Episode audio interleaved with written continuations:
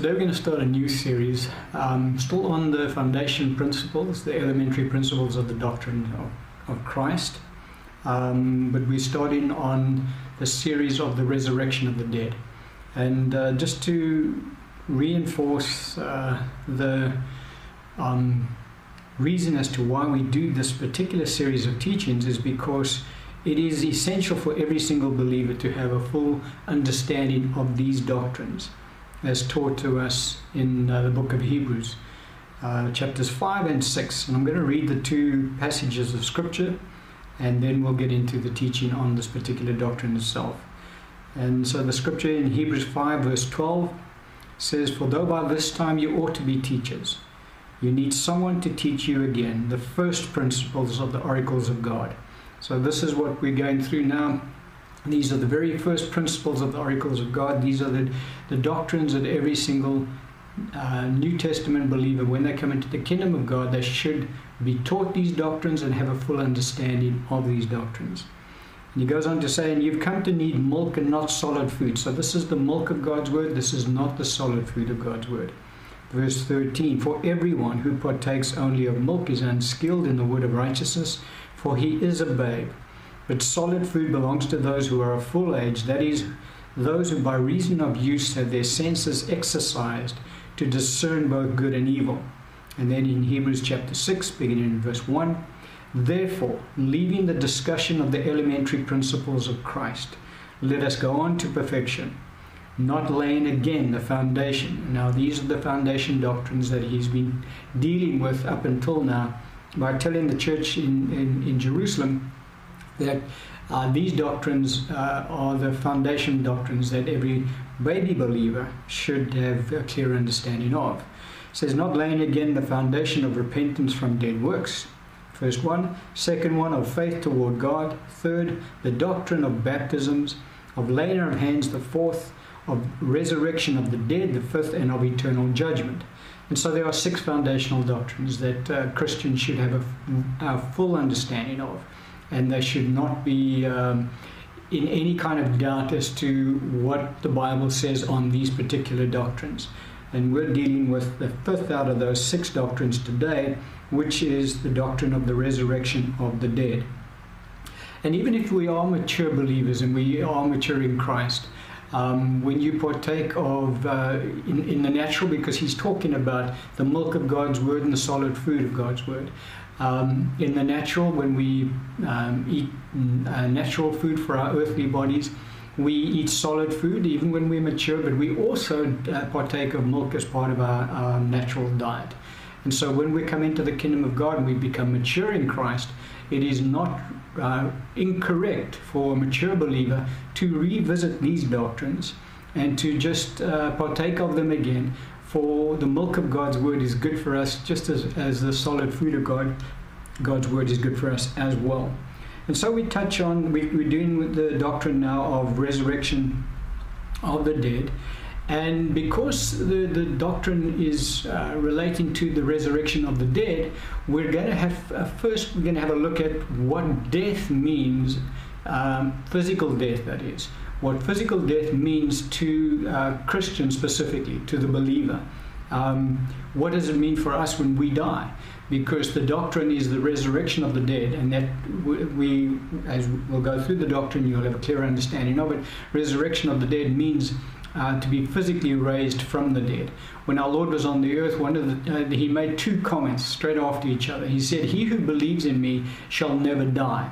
Um, and then he went on to say, we, we, kind of I'm paraphrasing, but the Lord kind of said, "Those who hear me and believe in me, uh, they'll never die." He was talking about spiritual death. They they would be uh, given spirit, eternal life, and they would never die. And then he went on to say, "All those in the graves will hear my voice, and they will uh, be raised from the dead." And so there he was talking about a physical resurrection that would take place um, in the saints. And so we, although we um, have been born again and our spirits have been made alive in God, in Christ Jesus our Lord, each one of us are going to die. Unless the Lord returns uh, before that time, each one of us will die. There are a select uh, group of saints who will never taste physical death. Those saints are the ones who will be residing on the earth at the time that our Lord Jesus returns to the earth. And we'll look at that uh, when we get closer to the time in the, in the series of teachings. Um, they won't experience, experience physical death, but the rest of us, um, if the Lord tarries, will experience physical death. And uh, it is from physical death that we will be raised again at the resurrection of the dead. And so it's important for us as believers to have an understanding of what physical death really entails. Um, so that we, you know, we're not fearful of the event because it's going to happen. Uh, you know, all of us are going to these. These bodies are not immortal; they're mortal, and they're going to pass on. And uh, the Scripture talks about physical death with regards to the saints as falling asleep in Jesus. Um, it never talks about the unbelievers when they die as falling asleep. It always talks about them just dying. Um, but when the saints fall asleep, the Bible refers to our death, physical death now, specifically in the term of, of falling asleep. And uh, we'll have a look at why the scripture actually uh, terms it that way, uh, just so we have more insight as to what it means when the, the Christian dies. So let's have a look at some scriptures along this line, and then we'll comment on the on the scriptures uh, that we read. Um, the first scripture we'll have a look at is in 2 Corinthians chapter 5, beginning at verse 6. Um, Paul writing to the church at Corinth, and he says, So we are always confident, knowing that while we are at home in the body, we are absent from the Lord. For we walk by faith, not by sight. We are confident, yes, well pleased, rather to be absent from the body and to be present with the Lord. And then we're looking at uh, Philippians chapter 1, uh, verse 21. For to me, to live is Christ again. This is Paul now writing to the church at Philippi, and he's, uh, he's making a decision. Um, he's actually in Rome at the time when he writes this, this letter, and uh, he has the option. Uh, let me, let me read it and then I'll comment on it. He says, For to me to live is Christ, and to die is gain. But if I live on in this flesh, in the flesh, this will mean fruit from my labor, yet what I shall choose I cannot tell. For I am hard pressed between the two, having a desire to depart and be with Christ, which is far better. Let me just go back to, to uh, 2 Corinthians chapter 5. Let me comment on that particular scripture first and then we'll come back to uh, Paul's comment. Uh, Paul writing to the church at Corinth, he says, knowing that while we are at home in the body, we are absent from the Lord. And then in verse 8, he says, We're confident, yes, rather well pleased to be absent from the body to be present with the Lord. So Paul is saying he was going to be in one of two places at any given time. He would either be present with the Lord or he would be present in his body, his physical body. Now, the Bible talks about um, uh, man be made up primarily of two main parts the inner man and the outer man, the inward man and the outward man. The outward man is our physical bodies that we dwell in, and that includes the organ of our brain. Um, the inward man is made up primarily of our spirits and our souls. And so when Paul said that he was going to either be uh, present in the body or um, absent from the body and present with the Lord, he's talking about his spirit and his soul. For the, the, the it is our, our physical bodies that are mortal, and our physical bodies, the, the outward man is the is the part of man that perishes. It is not an uh, immortal creation of God. It was never designed to live for all immortal uh, for all eternity. This this body God never designed it that way. Uh, um, I know that when Adam and Eve was in the Garden of uh, Eden, uh, they could partake of the fruit of, of, of, the tree of life. And if they had, their bodies would then never have died. And it was one of the reasons why God had to take them out of the garden because after they had partaken of the fruit of the tree of the knowledge of good and evil, um, God did not want their physical bodies then to continue living forever, and so He removed them from the tree of life so that they couldn't, their physical bodies couldn't take on immortality. And so these bodies are designed, they're, they're, they're, they're made from dust. Adam was created from dust, and they return to dust when we die, when, our, when we physically die. What happens when the, the Christian dies is that the spirit and the soul leaves the body. And the body without the spirit is dead. Remember, James said in, in Scripture that uh, as, as faith without, as the body without the spirit is dead, so faith without works is dead. And so the, the body needs the spirit to be on the inside of it in order for it to have life. And now, when we're talking about the spirit of man, we're talking about believers and, and unbelievers alike. Uh, the, these physical bodies can only live if there is a spirit living inside them, uh, because it is the spirit of man that gives life to the mortal body. Once the spirit of man departs from the body, the body just drops down to the ground. It now becomes uh, physical matter and it dissolves and becomes dust once again. It has no life in and of itself. It, it needs the spirit in order to, for it to have life.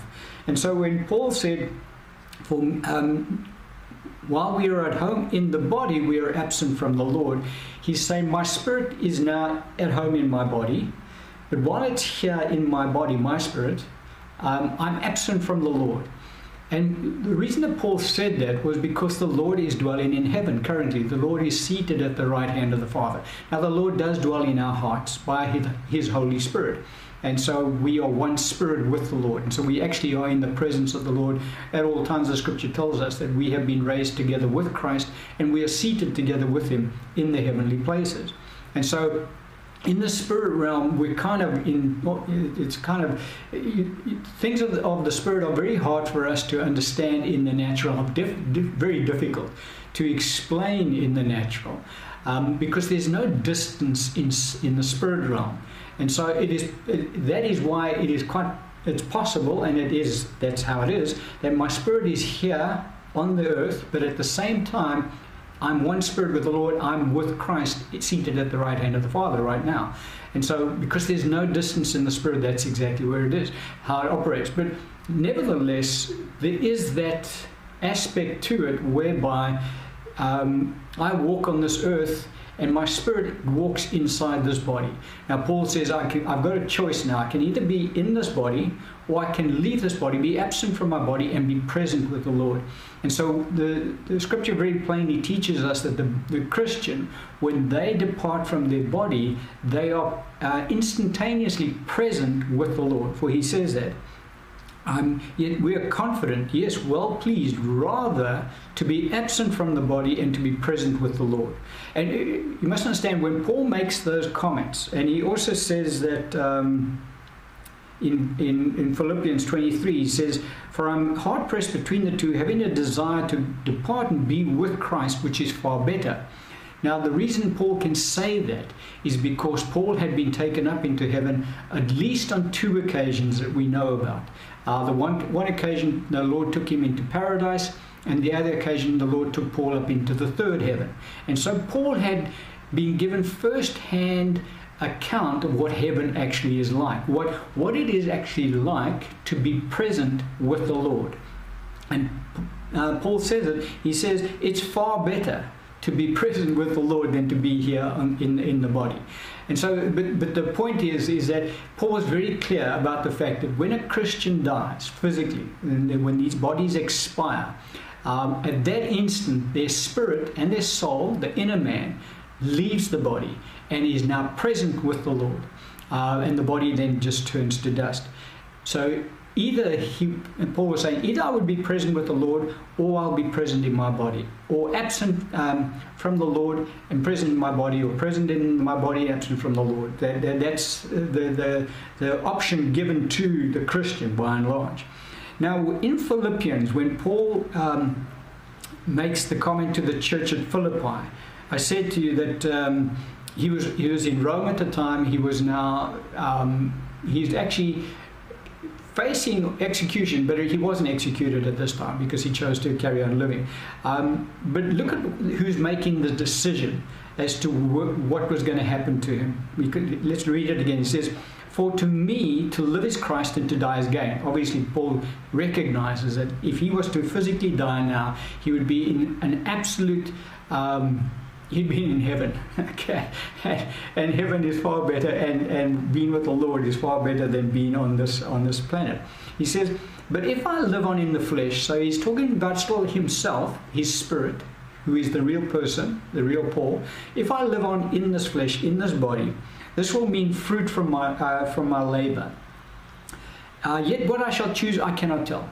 And so he's saying, as long as I'm dwelling in this body, what is happening is I am um, harvesting fruit for eternity because Paul is ministering into the into the lives of, of, of the saints, and by doing so, he is um, receiving fruit for eternity. Every time Paul does, you know, remember our Lord said, whatever you would do uh, in for the Lord, you're going to be rewarded. And so, it, whatever we do, and that uh, falls under the doctrine of, of eternal judgment, but whatever we do, we will be rewarded from uh, the Lord on that day. And so, Paul says, you know, if I stay down here uh, longer in the flesh, I'm going to be receiving more fruit from my labor. He says, but I still, I'm still in two minds as to what I actually should choose. He said, but what I shall choose, I cannot tell. I haven't made up my mind just yet. For I am hard pressed between the two having a desire to depart and be with Christ, which is far better. And so Paul was the one who was making the decision as to whether he was going to stay on the planet and carry on working for the Lord, or whether he was going to say, "Okay, Lord, I've done it, I've done the work you've given me to do, and I'm now ready to come to you." And then the Lord would have taken him home. The Lord would have taken him to be with him. And, but it was Paul's decision. And you carry on reading in the book of Philippians, Paul says, But because it's going to be beneficial to you guys that I stick around a bit, a bit, longer, I've decided I'm going to stay. And so Paul did stay, and he stayed for quite a number of years after that and ministered to the church, and the Lord was, and the church is still blessed uh, with uh, the writings of Paul. Um, but again, it was Paul's decision as to whether he was going to stay on the earth or whether he was going to depart to be with Christ. But again, Paul also said, because it, it, it's a it's a tough decision that he had to make because heaven is such a beautiful place to be. To be in the presence of the lord is such a an, uh, um, it is far better than anything that this world has to offer. The best that this world has to offer. I'm not talking about now christians who go through um, life being persecuted and uh, or, or go through tribulations and things like that. I'm talking about people and even christians i suppose who are truly blessed of God. They have, they have everything. Everything that this life can offer to them, they have. They have every need met. They have all of their heart's desires given to them. All of that is no comparison to being with, in the presence of the Lord. Um, and Paul could testify to that because, as I say, the scripture does tell us that God took him up to heaven twice on two occasions. There might have been more, but we know about two occasions. And so Paul could speak from first hand. And uh, that is why he could say, to depart and be with Christ is far better. And then in 1 Thessalonians chapter 4, beginning at verse 13, the scripture says, but again, Paul speaking to the church at the Thessalonica, and he says, But I do not want you to be ignorant, brethren, concerning those who have fallen asleep. And here he uses the term fallen asleep lest you sorrow as others who have no hope. Uh, for we, if we believe that Jesus died and rose again, even so God will bring with him those who sleep in Jesus. And so it's in this letter, in uh, the Thessalonian letter, and there are other passages of scripture that speak about the saints falling asleep, but that we see uh, Paul talking about the saints falling asleep. And so it's our physical bodies that actually fall asleep um, because the physical bodies become dust. The, the physical bodies, um, you know, no longer have uh, life in them. But our spirits and our souls together depart to be with Christ. The spirit and the soul are inseparable. Well, uh, that's not true. The spirit and the soul are able to be separated, but only by the word of God.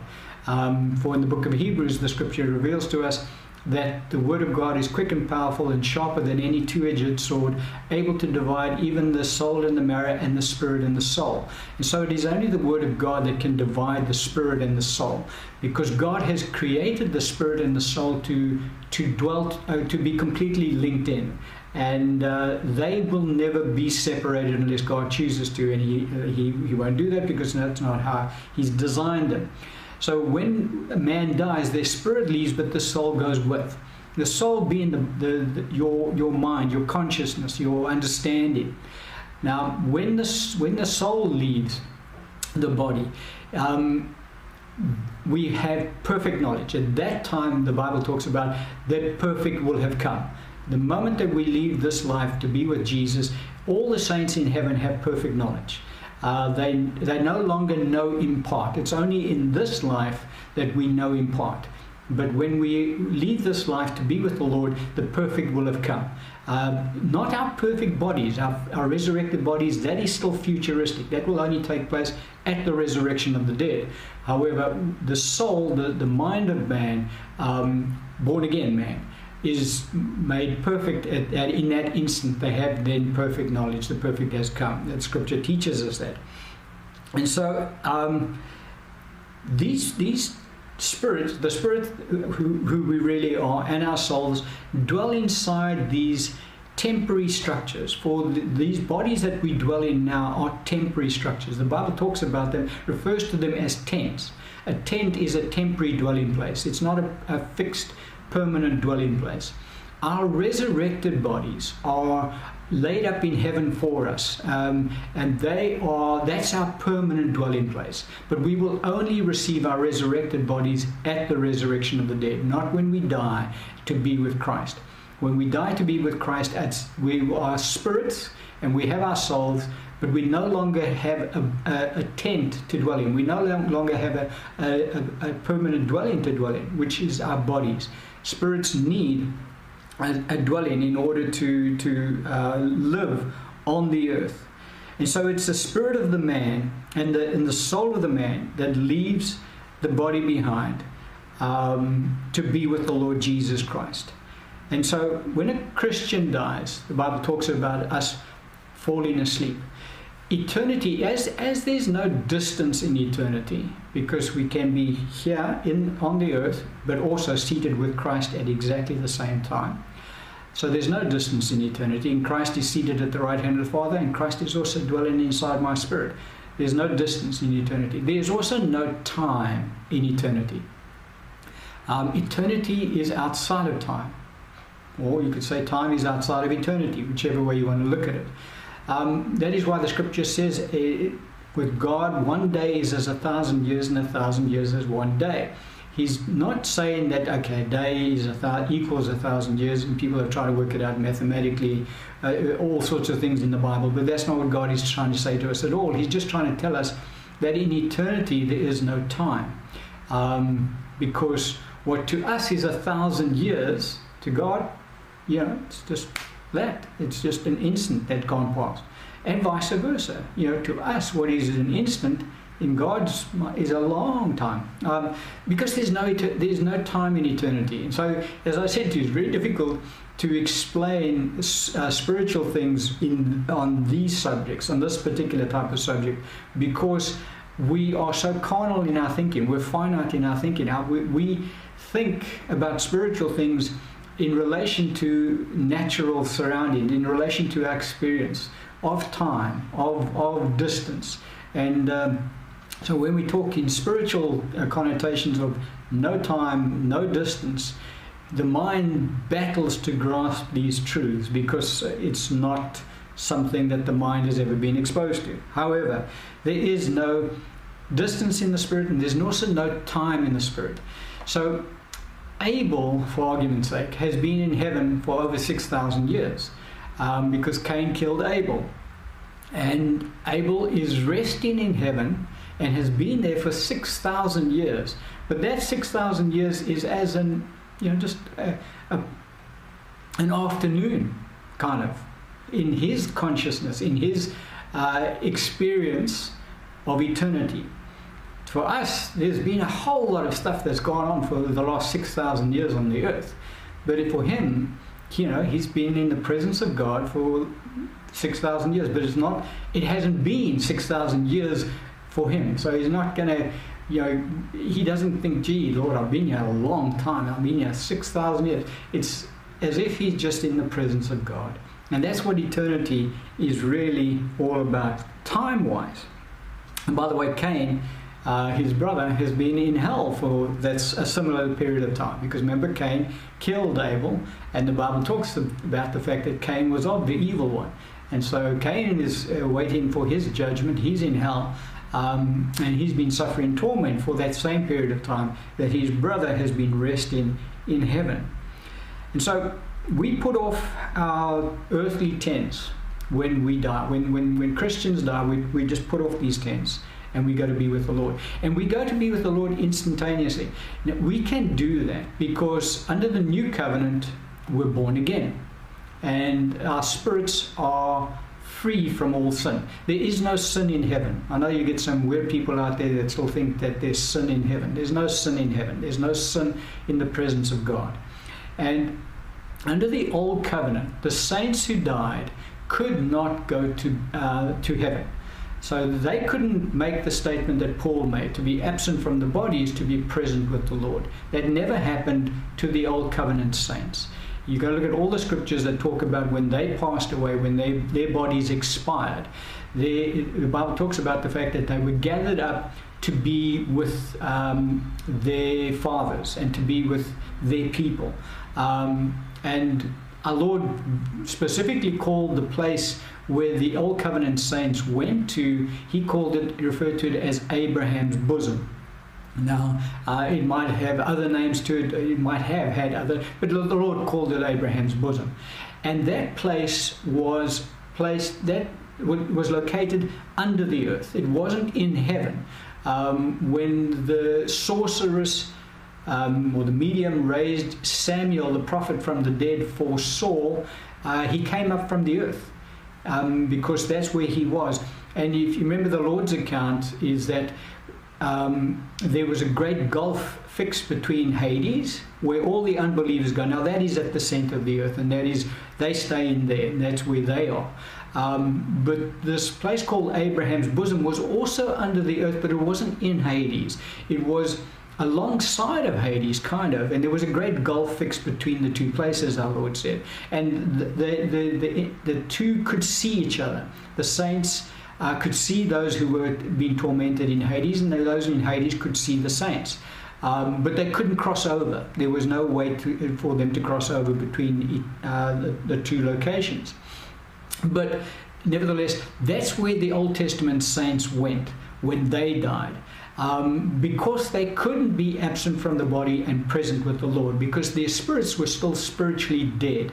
And this, uh, being spiritually dead, there, there was sin in their spirits, and so they could not dwell in the presence of God. So, what happened is the Bible talks about the fact when our Lord was raised from the dead, he went into that place and he preached the gospel to them, and they were thus saved. And when he ascended on high, he led captivity captive, and he took them up into heaven with him for the very first time. And now the Old Testament saints are dwelling in, heaven uh, because that is where they, they've gone with our Lord. He's, he's taken them up there. All the New Testament saints, when we die, we don't go to Abraham's bosom anymore. Abraham's bosom has been emptied, it, no longer has anybody dwelling in there. And when we die, we go absent from the body and present with the Lord. We go straight to heaven. Uh, because we can, because we've been born again, and our spirits are perfect before God and clean and uh, free from all sin. And so that's the difference between the death of the Old Testament saints and the New Testament saints. Um, in the, just the location that the saints went to. Now, I don't know what Abraham's bosom was like. It was a place of comfort for Lazarus. Our Lord said he was being comforted uh, where he was. Um, so it most probably was similar to heaven, but it wasn't heaven. Um, but now the saints currently are residing in heaven. The saints who have died are residing in heaven. Now, we'll have a look at what the scripture t- uh, tells us about heaven, but the scripture doesn't give us too much detail about heaven. Um, and the reason for that is very simple it's because the Bible is written to us, to man. It is not written to angelic beings, it's not written to anyone else except to, to mankind. And God never designed man to live in heaven. Man's um, destiny is to live on earth. That is where God has designed man to live. And so, if you look at the scriptures, the scriptures are very detailed on what God's new earth looks like and what the new Jerusalem looks like. Um, but it gives us very little information about what heaven looks like, purely because heaven is not our real home. Heaven is like a stopover point for the saints um, until the Lord returns. For when our Lord returns, all the saints will return with him. Let's go back to the Thessalonians again. Paul talking about that. He says, But I do not want you to be ignorant, brethren, concerning those who have fallen asleep, lest you sorrow as others who have no hope. Now, the others who have no hope are the unbelievers. And that's why they sorrow, because they have no hope, because the person who they've loved, who's died, has gone to Hades, and there's no hope for them. And they are destined for eternal punishment uh, in verse 14 For if we believe that Jesus died and rose again, even so God will bring with him those who sleep in Jesus. And so when our Lord returns to the earth, all the saints residing in heaven today will return with him. And so heaven will be emptied of saints. They will no longer dwell in heaven. Um, even the new Jerusalem, which God is, is creating for us, is will descend out of heaven and will be placed on the new earth that God will create. And so mankind will never live in heaven. That is not where God has intended us to live. God has always intended us to live on the earth, this current earth, and the new earth that He will create. And even in the new heavenly Jerusalem, the new Jerusalem will be based on the earth. And so that is where our dwelling place will be. And that is why scripture is quite, um, there's a lot of scripture that des- describes um, the new Jerusalem and God's new earth. But very little scripture is given to us describing what heaven is like. Now, I know there's been uh, volumes of books that have been written what heaven is like, but uh, there's just very little in scripture. There's very little given to us in the Bible about what heaven is like. But we'll now glean, because we do have to go there. Well, it sounds kind of like a punishment, isn't it? But that's not true. it's a great place to go. Paul said, I'd much rather be there. You know, really, I'm, I'm taking strain. I'm, I really don't know whether I should carry on staying here or go be with the Lord because I've been there, guys. It's a good place to be. Um, but it's it's it's a, temporary stopover because when we leave these tent, these earthly tents that we dwell in now and we depart to be with Christ um, and we are now dwelling in heaven. We're still there for only a very short interim period because when our Lord returns to the earth, we will return with him and we'll never go back to heaven again. God has not designed us to be there, God has designed us to be here. Well, not here because this earth is going to pass away as well. God has designed us to dwell on His new earth that He is going to create. He's going to create new heavens as well, um, and the angels will continue to dwell in heaven because that is their, their realm. But our realm is the earth, and so that is why God doesn't really give us too much detail on what heaven is like. And as I said, it's a, it's a brief interlude, uh, departing from these tents, these earthly bodies, to be with Christ until we come back to the earth. Now, don't forget, when we come back to the earth, we come in and we then pick up our new resurrected bodies, the eternal dwellings that God has uh, laid up in heaven for us. Um, don't get caught up on this and then think, okay, because God's laid it up in heaven, when I go to heaven, I'm going to put it on. No, we only put on our eternal dwellings uh, when we come back to the earth with the Lord. And we'll have a look at that in more detail as we look at the resurrection of the dead. But we so we've discussed kind of now what it means when the Christian dies. It's this physical body that, that dies. The, the real man, the inner man, which is made up of our spirit and our soul, leaves the body instantly, and instantaneously we are in the presence of the Lord. To be absent from the body is to be present with the Lord. So, where our Lord Jesus is, that is where we will be. Um, so, what is it like in heaven? So, let's see what the scriptures do tell us about heaven, and uh, we'll try and pick up some gleaning of what it's like in heaven uh, for the saints who are there currently and for us who are going to depart from these bodies in, in whatever time the Lord still has for us on this earth to be in heaven with the rest of the saints who are there already. And so we'll pick up with the first scripture uh, that we'll look at is in Daniel chapter 12, uh, verse 13. Um, give you some background here. Uh, Gabriel, the angel, has appeared to Daniel and has given him a powerful vision. Um, Daniel had a whole bunch of powerful visions given to him by God. And this is the end of the vision given to Daniel. Um, he doesn't get any more visions of. And Daniel's quite old at this stage. I think Daniel's in his 90s by the time he gets to this last vision. And so his time is drawing to a close on the earth as well. Um, and so Gabriel now gives him some input as to what's going to happen to him, and eternity wise as well. And this is what Gabriel says to Daniel. He says, But you, talking about Daniel, go your way till the end for you shall rest. Now, very important, we're going to look at the thread of scripture coming through here. Um, talking what, what, what God says about heaven. I'm not talking about what volumes of books have been written about it. Let's see what God says. And here's God's angel, Gabriel, who dwells, who stands in the presence of God, and he, he certainly knows what it's, what it's all about. He says, For you shall rest and will arise to your inheritance at the end of the days. Okay, so what is Gabriel saying to Daniel here? He says, Go your way till the end, for you shall rest. Translated means Daniel's going to die. All right? And when he dies, Gabriel terms it as being resting, for you shall rest. Okay, remember Paul said, uh, those who have fallen asleep in Christ. So when you fall asleep, you're taking rest. You're, you're resting up. You're not. You don't go to bed and fall asleep and you know you, you kind of do a whole lot of work while you're sleeping in bed.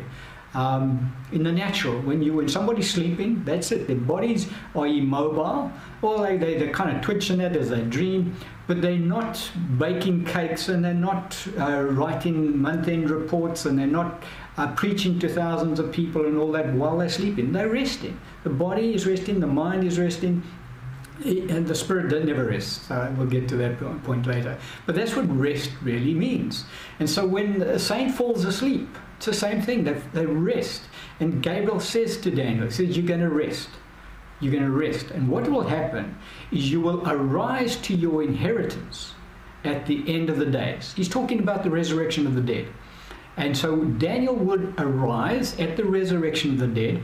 Now, what would he arise to? He would arise to his inheritance. And so, and that inheritance, that, that arising and his inheritance would only take place at the end of the days. And so Daniel was not going to be leaving the, his body and entering into his inheritance. Uh, there's a lot of uh, weird teachings out there that when you go to heaven, you, you, you, you, you receive your inheritance from God. That's not true. We do not receive our inheritance when we're absent from the body and present with the Lord. We go to the Lord to rest. The, the saints in heaven are currently resting. At the resurrection of the just, at the, at the regeneration, uh, uh at the end of days, that is when we will rise, we will get our new bodies, and that is when we will receive our inheritance. For why is that? Because it is only at that time that the Christians will be judged. And it is only as a result of our judgment that we will receive our inheritance from the Lord. For it's because of our, our, our judgment that will determine what our inheritance will be. And our judgment only takes place at the resurrection of the just. And the resurrection of the just only takes place at the end of the age when our Lord returns to the earth. And so, saints who die now do not enter into their inheritance. They don't receive their inheritance. They don't even catch a glimpse of what their inheritance is going to be like because uh, God has not yet judged them. And so, only after we are judged does the Lord say, Here is your inheritance, well done, good and faithful servant. Doesn't do it before the time.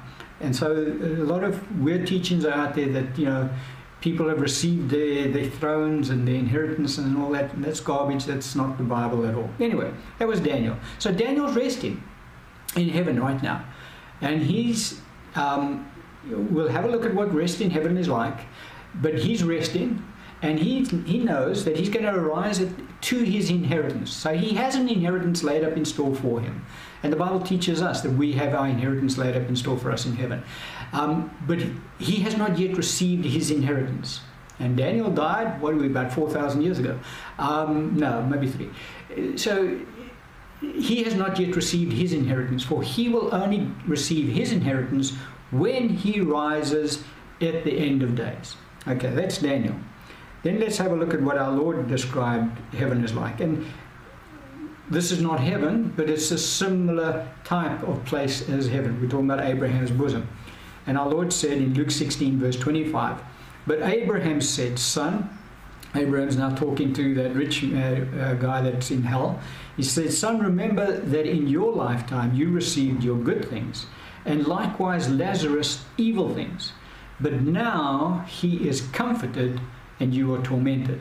So people in hell today are being tormented. They, they've been reserved in hell for judgment. But while they're there, they're not having a, a, a good time. They're having a torrid time. And so the, he, uh, all who are in hell today are being tormented. All who are in heaven today are being comforted. So Daniel's resting in heaven. Gabriel told him that's what you're going to be doing.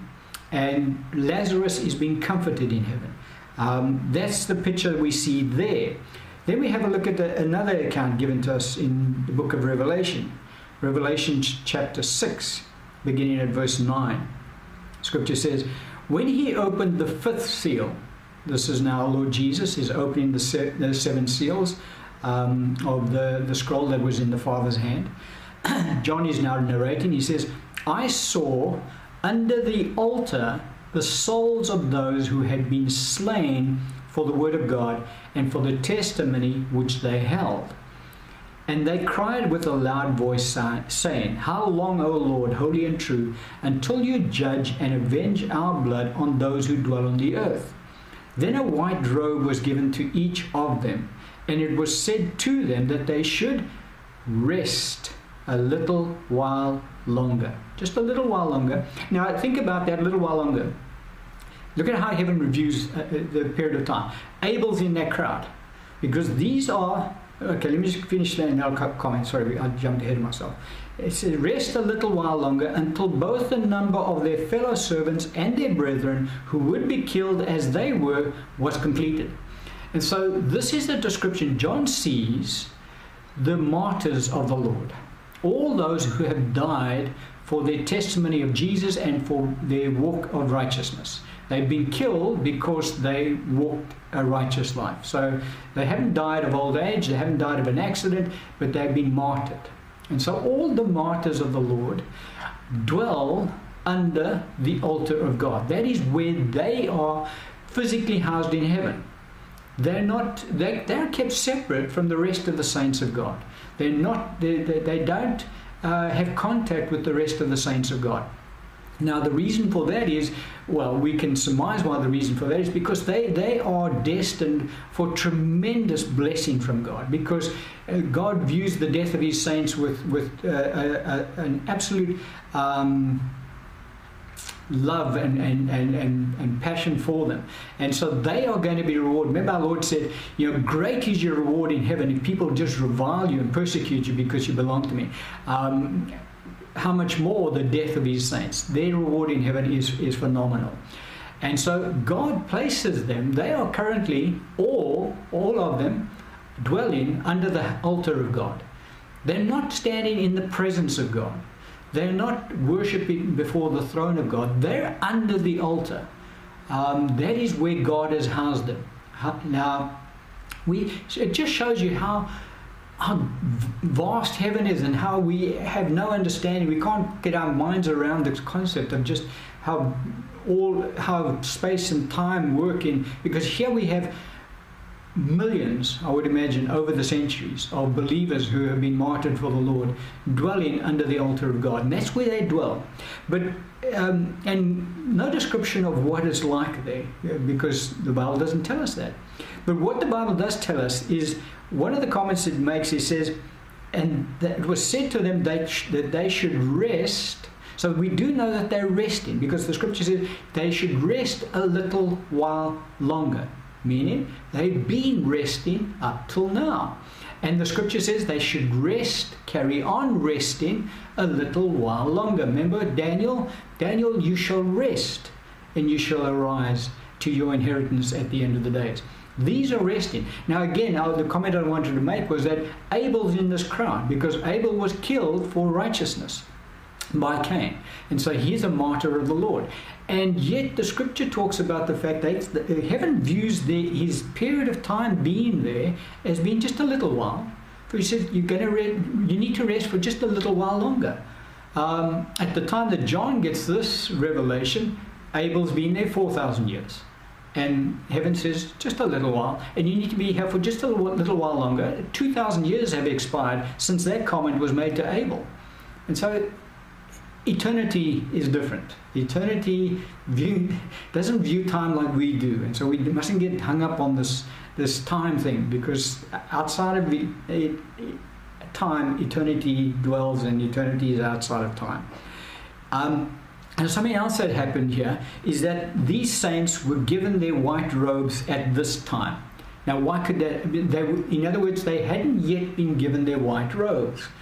Um, now, why was that? Because the blood of the Lamb had not yet washed their robes in his in, in, in his blood and made them white. But now that Jesus had appeared in heaven, and remember, John saw Jesus as the Lamb of God, as though he was slain. And uh, so Jesus had now offered up his the, the perfect sacrifice of himself to God, presented his blood before the throne. His offering, his sacrifice was accepted, and so now the saints' cloaks, uh, robes could be washed in the blood of the Lamb. And so now they could put on their uh, white robes for the very first time. They couldn't do it before because the, uh, Jesus' blood had not yet been shed. Now it had been shed, and so that each one of those saints received their uh, white robes. Now, also, these saints went there. Well, don't want to quote. So, the, the point that Scripture reveals to us about heaven here is that these saints are resting. They're not running around doing sort, all sorts of things. They're not uh, in shopping malls. They're not um, on merry-go-rounds. They're not making movies. They're not doing that kind of stuff. They're resting. And it's a little while and so, you know, it's like taking an afternoon stroll in the park. And 6,000 years later, they're still taking an afternoon stroll in the park because it's an afternoon in heaven. 6,000 years have passed down here, but up there, it's an afternoon. That's all it is. It's not, there's no time in eternity. Let's have another look at another scripture. And these are all the scriptures that we can pick up as to what heaven's like. There's there's nothing else in the Bible that you can go find what heaven's like. Uh, people pick up what, what the new earth is going to be like and what heavenly Jerusalem is going to be like, and they say, okay, well, that's what heaven's like. But no, that's not this description of heaven at all. That is a description of the new earth. That's a description of the heaven of the new Jerusalem. But it's not a description of heaven. But anyway, let's have a look at Revelations 14, verse 13. And uh, um, this is God speaking or the Holy Spirit or the Lord Jesus, I don't know. John's narrating what he hears. He says, Then I heard a voice from heaven saying to me, Write, blessed are the dead who die in the Lord from now on. Yes, says the Spirit, that they may rest from their labors and their works follow them. And so here we get another picture the saints that die in the Lord, and that's all of us now who die before our Lord returns. We, um, the Bible says, we rest from our labors and our works will follow us. Now, why does the scripture say our works will follow us? Because it is our works that will be judged on that day. And it, our, our works will only be judged in the, at the regeneration, when the resurrection of the dead takes place. That is when our Lord will enter into judgment with his saints and that is when our works will follow us. And uh, an important concept, I know we're not talking about eternal judgment here, but an important concept that we need to understand is that the works of Paul have not yet ended. Paul's gone home to be with the Lord and he's resting in heaven today. But his works are not yet ended because his works that he are, are the part of his works that he did are the letters that he wrote to the church. And those letters are still being read today by the saints on, on the earth today. And the, the saints on the earth today are still being blessed. He is still building with silver, gold, and precious stones into our hearts for all eternity. And so, you know, and that's just Paul. Peter's there, John's there, all of the, the Old Testament prophets are there. Um, there's so much that the saints who are resting in heaven, their works that are, they've done on the earth and have left behind on the earth, are continuing to uh, reap fruit for eternal life. Um, and so their works haven't ended. And the final tally has not yet been made.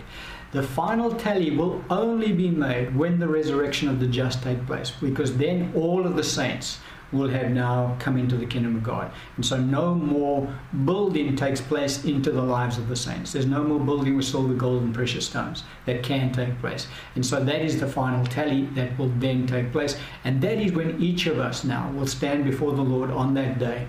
And we will, our works will be judged. What does the scripture say? He says, um, and their works follow them. So our works will follow us on that day and we will then be held to account for that which we've done in the Lord Jesus. But each one of us, when we go to be with the Lord, we go to rest with our Lord. We go to rest from our labors. So again, you have people who say they've been to heaven and all the saints are busy praying and all that, and that's also not true because we rest from our labors. Part of the labors that we do on here on the earth is prayer. Uh, the Bible talks about that we labor in prayer. And so that is part of the laboring that we do here on the earth. But once we leave this, this, this life to be with the Lord, we rest. We, we stop laboring. Now is the time for us to take our walk in the park that afternoon with the Lord Jesus and just enjoy the surroundings of heaven.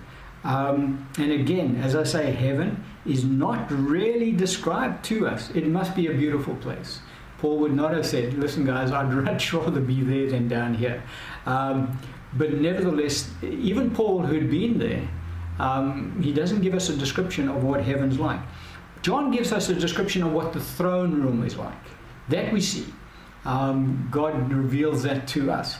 But what heaven is like, because okay, I'm jumping ahead of myself, but the saints are not in the throne room of God.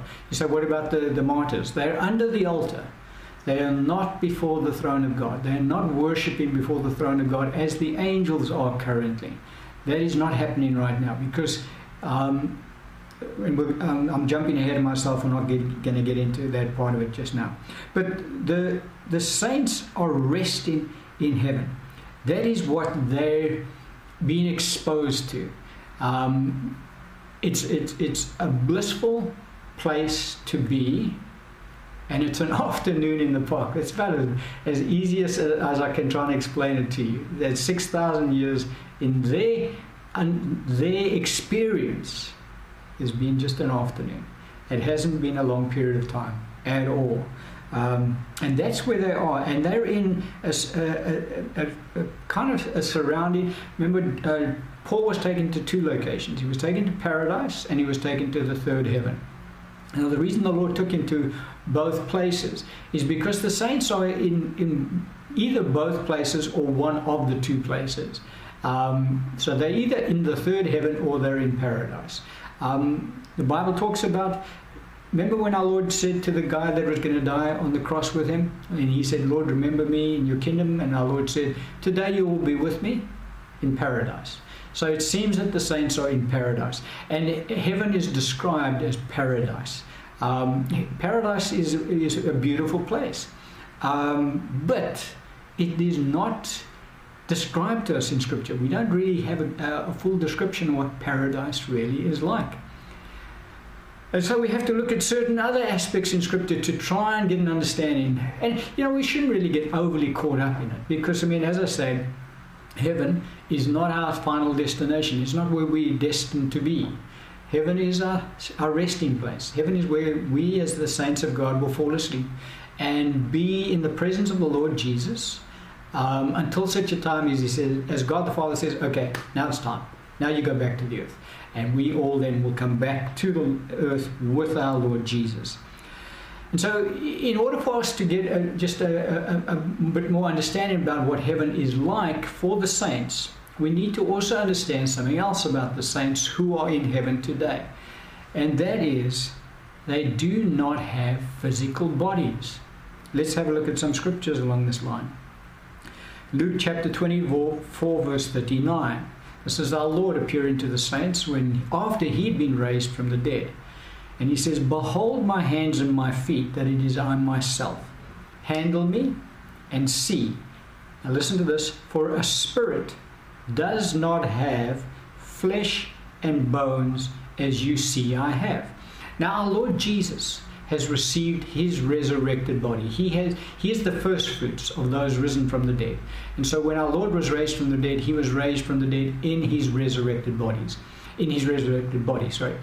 We will are destined to receive our resurrected bodies, and our resurrected bodies will be in exactly the same likeness as his body is today. That's the body we're gonna get. Alright?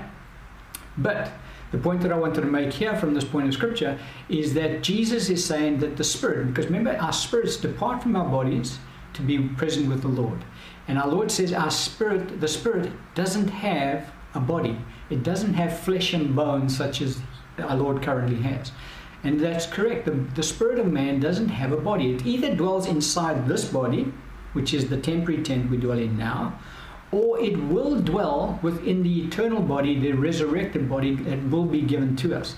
But in the interim, between the time that we leave these temporary bodies, when we die physically, and be with Christ until such a time as we enter into our resurrected bodies, our spirits do not have any body. That's kind of a weird statement, but there's no, there's no physical body that the spirit dwells in. The saints in heaven do not have a physical body that they dwell in. All right, very important that we understand that concept because it just gives us a better understanding of what heaven's really like for the saints today. Another scripture we can have a look at is in 1 Corinthians 15, verse 40. Paul talking about, because the guys were asking about, well, you know, how do the, the saints rise from the dead? What kind of bodies do they have? And so Paul is answering their question along that uh, line. And in verse 40, he says, There are celestial bodies and terrestrial bodies, but the glory of the celestial is one, and the glory of the terrestrial is another. And so the two bodies that Paul describes in that passage of Scripture are the earthly bodies that we dwell in now, believers and unbelievers alike. And Paul calls them terrestrial bodies. Now, these are the bodies that, that, that are the dust, okay, which are alive because our spirits dwell within them. And then the celestial bodies that Paul refers to here are the angelic bodies. For angels have physical bodies. Their bodies are celestial. They are, although they are spirits, we also are spirits, but we dwell inside our bodies, which are terrestrial at this time. We will dwell inside our resurrected spiritual bodies. We're going oh, uh, let's just have a look at it. In 1 Corinthians 15 44, Paul talking about the resurrected now, the resurrected body, he says, It is sown a natural body, it is raised a spiritual body. There is a natural body and there is a spiritual body. And so Paul calls these terrestrial bodies also a natural body. That's the body that we dwell in now. And so the natural body is sown into the ground when we die and it becomes dust. It's like any seed that is sown into the ground. And he says it is raised a spiritual body. So our resurrected bodies, the body that our Lord Jesus has now, is a spiritual body. And that is the bodies that we will inherit on the day that we are raised from the dead. But between the time that we leave our natural bodies and uh, inherit our spiritual bodies, we have no body. There's no physical body that the spirit of man dwells in, who has gone to be with the Lord. However, angels have spirit uh, celestial bodies. So they have physical bodies, their bodies are celestial. Their bodies have tremendous uh, power pretty similar. What our bodies will have, our resurrected bodies will have, be similar in that their bodies can appear, disappear, go through walls, um, whereas we can't. We try and go through a wall and hit and come bouncing back. But our resurrected bodies will be exactly like that. Remember our Lord, when He appeared, He disappeared. He ate food, He disappeared. Even though he'd eaten physical food amongst them, He, he through through walls. There's no limitation to the resurrected body. Just as there's no limitation to the celestial bodies that angels currently reside in. So, why did we need to know that? Why do we need to know that the saints who are in heaven today do not have any physical bodies that they dwell in? Well, because we need to understand what their requirements, what they need in heaven. They do not need physical food. They, uh, the saints in heaven do not need to uh, have three meals a day. They don't need to have any meals a day because their spirits do not eat physical food. If our, if our spirits need physical nourishment, then they would need physical nourishment here on the earth. And they do not need, we don't feed our spirits with any kind of physical nourishment. Now, no, we partake of the Word of God, and the Word of God is nourishment to our spirits, and that's true. And when we be in heaven, we'll hear the word of God. Jesus himself will be speaking to us. And so we will partake, our spirits will be fed in that manner. Um, but uh, people say, well, what about the, the, the tree of life, which uh, the fruit are on? And surely we partake of the tree of life. The tree of life is only available to the saints at the resurrection of the dead. And we're going to get through all of that teaching. And that fruit that is available will only be available to those who have been who have resurrected bodies because it's the resurrected body that will need to partake of the fruit of the tree of life.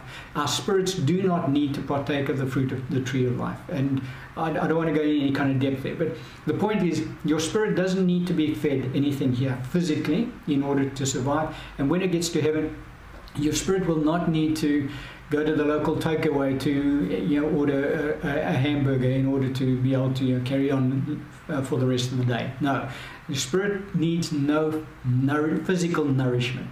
Okay, that's one thing. The other thing is that the spirit never sleeps. Even on the earth, it is only our physical bodies and our physical brains that when we lie down in bed on bed, our beds at night need to recover. They need to sleep. Um, because otherwise you, you don't sleep, your, your body's going to expire very quickly and your brain will just pack up. So it's our physical brains and our physical bodies that need sleep on this earth. Our spirits, when we, when, when, our, when we fall asleep on our beds now, our spirits never sleep. The spirit of man never sleeps. And when we get to heaven, we don't ever sleep. There's no. It, so the, uh, the spirit of man doesn't need beds to lie on when they get up to heaven, and so they don't need um, mansions with rooms where there's um, luxurious beds that we can go lie on and take a nap and then get up and go walk around. Not at all, because the spirit of man never sleeps. And it's only the spirit of man that will be there, plus his soul, which will then be have perfect knowledge, but never sleeping again. And even when we come back to the earth to be with our Lord, our resurrected bodies will never ever sleep. The Bible talks about the fact in the New Jerusalem there's going to be no night there. The reason there's no night there is because we don't ever sleep. We'll never sleep ever again. Because our bodies, the resurrected bodies, will not need sleep. And our spirits currently don't need sleep. The, the, the spirit can't sleep. It, it's not created by God to sleep. Even the angels in God in heaven don't sleep. Um, the Bible talks about the fact that the four living creatures around the throne of God never rest day and night, crying out, Holy, holy, holy. So it isn't a case of, well, they take this, uh, two of the creatures take the, the eight hour shift and they go off shift and then the other two creatures come on board and they take their shift and you know that's how god is able to uh, they can keep worshiping him forever and ever without even taking a break because you know one gets tired so he goes and he has his lunch break and he, the other one comes in. not at all. They never rest they never sleep because they don't need to. It's only in this life this body. Uh, and she, again we need to get our minds around eternity compared to this life. Two different realms two different two different two different things. And so angels don't sleep. Angels do partake of food because they have physical bodies and so that they do partake of. The Bible talks about that the, the Israelites ate, ate manna, which was angels' food. And the Bible wouldn't say it's angels' food, but it wasn't angels' food. And so angels do partake of physical nourishment because they have physical bodies. And our resurrected bodies will take partake of physical nourishment, and that will be the fruit of the tree of life. But spirits, no sleep, no food required, because they, there's nothing physical about uh, their being. They don't need anything like that. And so they, they don't need physical structures to dwell in. They don't need homes with big rooms and servants waiting on them and all that kind of stuff because they have no physical need. There's nothing that they need. Even um, palaces of gold are not required for the spirit of man because the spirit of man doesn't have a body. And so He doesn't need all of the stuff that we need down here in order to survive. Once our spirits leave, our spirits are in the presence of God. And we're going to carry on looking at what uh, some more aspects of what heaven looks like. But again, as I say, there's very little in Scripture that shows us what heaven really looks like.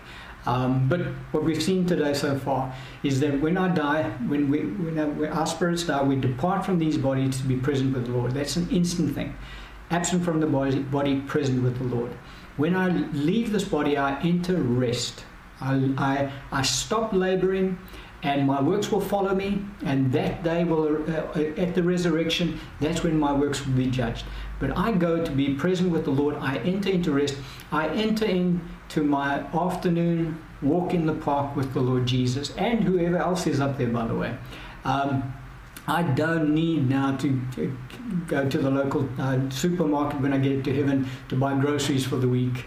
Nothing like that. I don't need the angels to come and bring me uh, cupcakes because I get, I'm getting a bit peckish or anything. I get nothing like that. Um, I don't need a place to go and lie down and fall to have an afternoon nap because my spirit doesn't sleep all I'm entering into is a place of rest and it's a place where there is no time. And so, what to us is 6,000 years, to Abel is an afternoon in the park. And that is where we're going to end the teaching on today.